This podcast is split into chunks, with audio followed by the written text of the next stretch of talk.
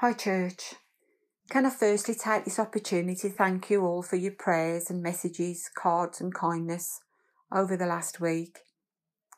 Although this is going to be hard to do, I wanted to give you a little insight into the Lord's goodness to us as a family over the past days since Mum first went into hospital and then was taken home to be with Jesus.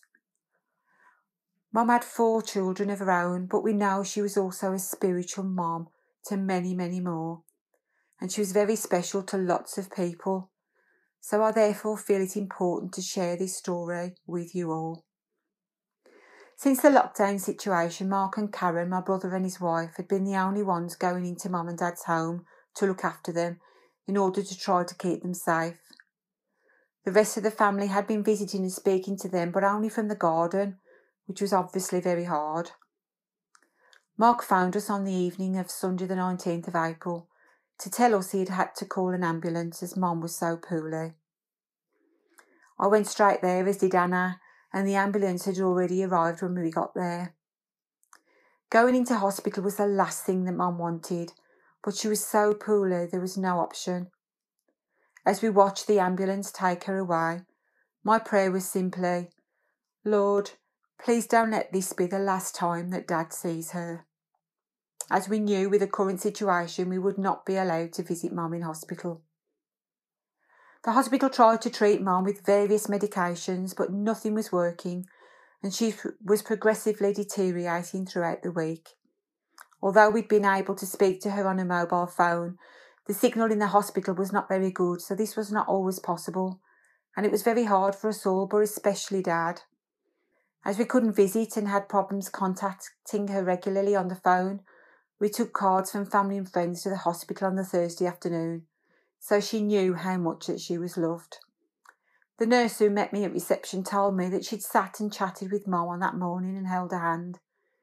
She said that she could see that Mom had a strong faith and kept saying that she wanted to go home and pointing upwards, but that she was also so very tired. Around lunchtime on the following day, Friday the 24th, Mark and myself had planned to take some more items from Mom's shopping list to drop off at the hospital and had to go to Daddy to pick them up. When we got there, my brother Mark was on the phone to a doctor at the hospital who was advising him there was nothing else that they could do and he didn't think Mom had much time left. He said we could go and say our goodbyes, but he made us aware of the risks because of the current situation and that we would only be allowed in one at a time. Obviously, this news was hard to take, and even harder to share with Dad, as he had been living in the hope that she would be able to come home. As you know, Mum had been ill for a long time now, and she'd always rallied round, so Dad was just hoping that this would happen again. Mark and myself then took Dad to hospital to say goodbye. All the way there, I held Dad's hand in the back of the car as he sobbed at this heartbreaking news. Anna and myself wheeled Dad into the hospital, and I remember praying that God would put a protective shield around us because of the coronavirus concerns. Although we had been told we could only go in one person at a time, they allowed me to go in with Dad. So I wheeled Dad into the ward with us both wearing the face masks, knowing the risks. Mom was not expecting us and I will never forget the look on her face when we arrived. It will never leave me. She was so pleased to see us, but especially Dad. He held her hand and never let it go the whole time we were there. Mum kept saying, Oh, that's better now. I'm so comfy now, that's lovely, as Dad held her hand. Thankfully, Mom was alert and able to speak with the aid of oxygen and was in no pain. She had such a perfect peace and there was absolutely no fear. She was so strong. No tears. She said several times, Don't worry about me. I know where I'm going. I'm ready to go home to Jesus. Another nurse told me again later how she told the doctor that she wanted to go home and he thought she meant her earthly home, but realised as she was pointing upwards she meant heaven. Mum and Dad had a wonderful opportunity to tell one another how much they loved each other, and thanked each other for the many happy years that they had shared together. I stood outside the curtain and listened with tears running down my face as they shared such a special moment. I am so, so thankful for that. Mum said time and time again how much she loved everyone and asked me to make sure I told the family that. Mum told Dad not to worry, they'll take care of you, Ron, and repeated this several times. I asked Mom if she wanted to record a video message for Mark, Jane, and Anna, which she did, and they now have a personal message each from her to keep. She also wanted to record a few words for church. Just six words. Probably the shortest message that Mum may have ever given, but one that is so powerful. She said, Hello, everyone. I'll see you later. I know that to post this video on the church chat may be too upsetting for some, but if anyone wants me to send it to you, please message me privately and I will send it. The Holy Spirit prompted me while I was there to take a photograph of Dad and Mom holding hands, which I did. And this picture is now the most precious thing to Dad, as reminds him of the last time he held her hand. He now says he was holding her hand tightly because he didn't want to let her go, but that Jesus was pulling harder than him the other way. The nurses were in no rush to make us leave, and Dad wanted to stay there, but Mum was getting tired, so the nurse said it was best to let her rest. So we said our final goodbyes and left her to rest. They said we could go back the following day, but Mum had become unresponsive by that morning, and they said she wouldn't know we were there if we visited. So we therefore decided to keep the precious memories of the previous day as our last memories with Mum. As I'm sure you can imagine, Dad was heartbroken. He says he's lost the love of his life, his best friend. As I'd been in hospital with Dad, I stayed with him on the Friday night. I hardly slept all night, wondering how I was going to cope with the loss of Mom, and also watching the heartbreak of Dad. But every time I woke, there was one verse going over and over in my mind. I can do all things through Christ who gives me strength. This verse has been my rock this last week. Saturday was a hard day as every time we found the hospital, we were told Mum was comfortable and in no pain, but unresponsive. It was just a matter of time. When we went to bed on Saturday night, Dad said he wanted to kneel down and pray, so I knelt with him. We cried as Dad prayed first and thanked God for the opportunity to say our goodbyes to Mum. And as hard as it was, we both prayed that the Lord would take her home and give us the strength to let her go. Within an hour, Mark, my brother, phoned to say he'd had a call to say that Mum had passed away. Oh, what an answer to prayer that was! Dad was already asleep at this time, and I didn't want to wake him as he was so exhausted.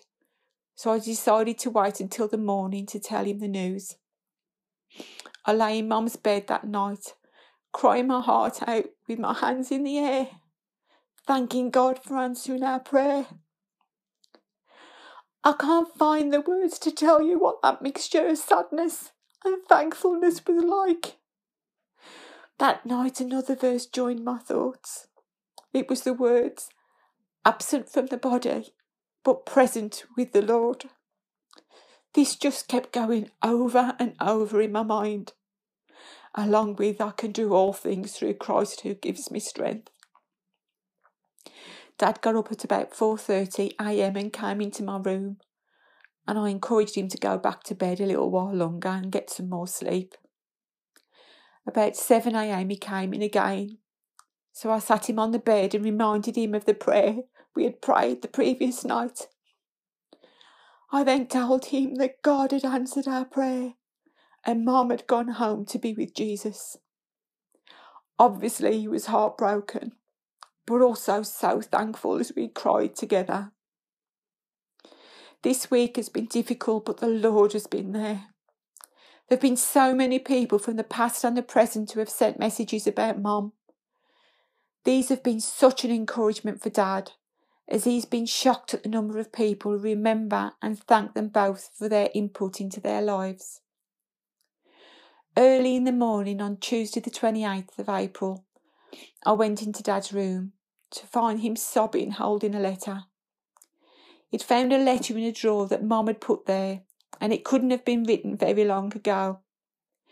It's something he will treasure for the rest of his life. He says she couldn't have left him anything any better, not even a million pounds.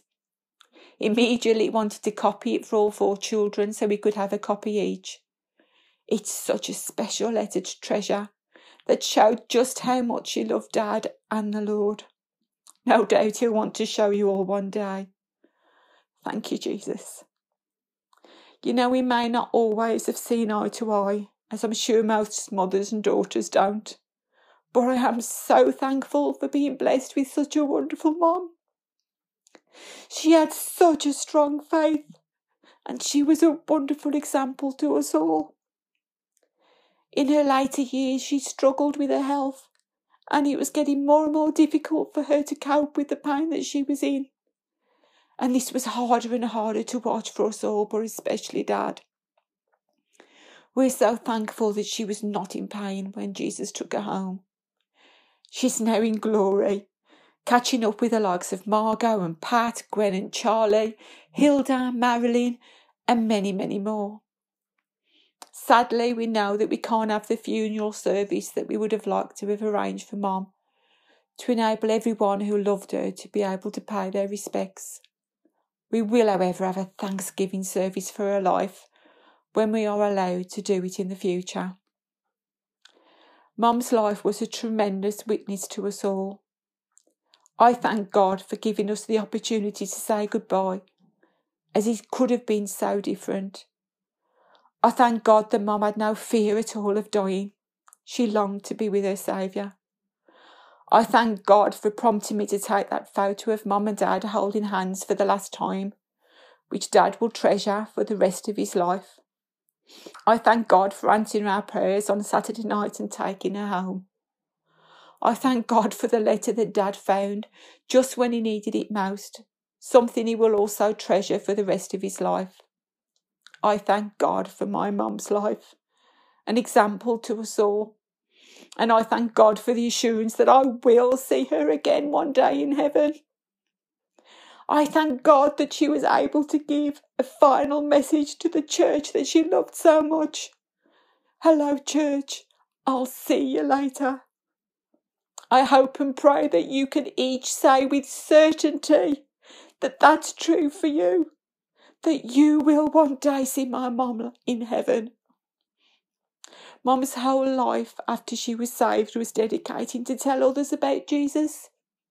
Her heart heart's desire was that her family would all come to know the love of Jesus for themselves. And who knows how Jesus may use her death to bring people to himself. We just need to leave that with him. Yes, I'm devastated at the loss of my mum. She will leave a hole in my life that no one else can fill.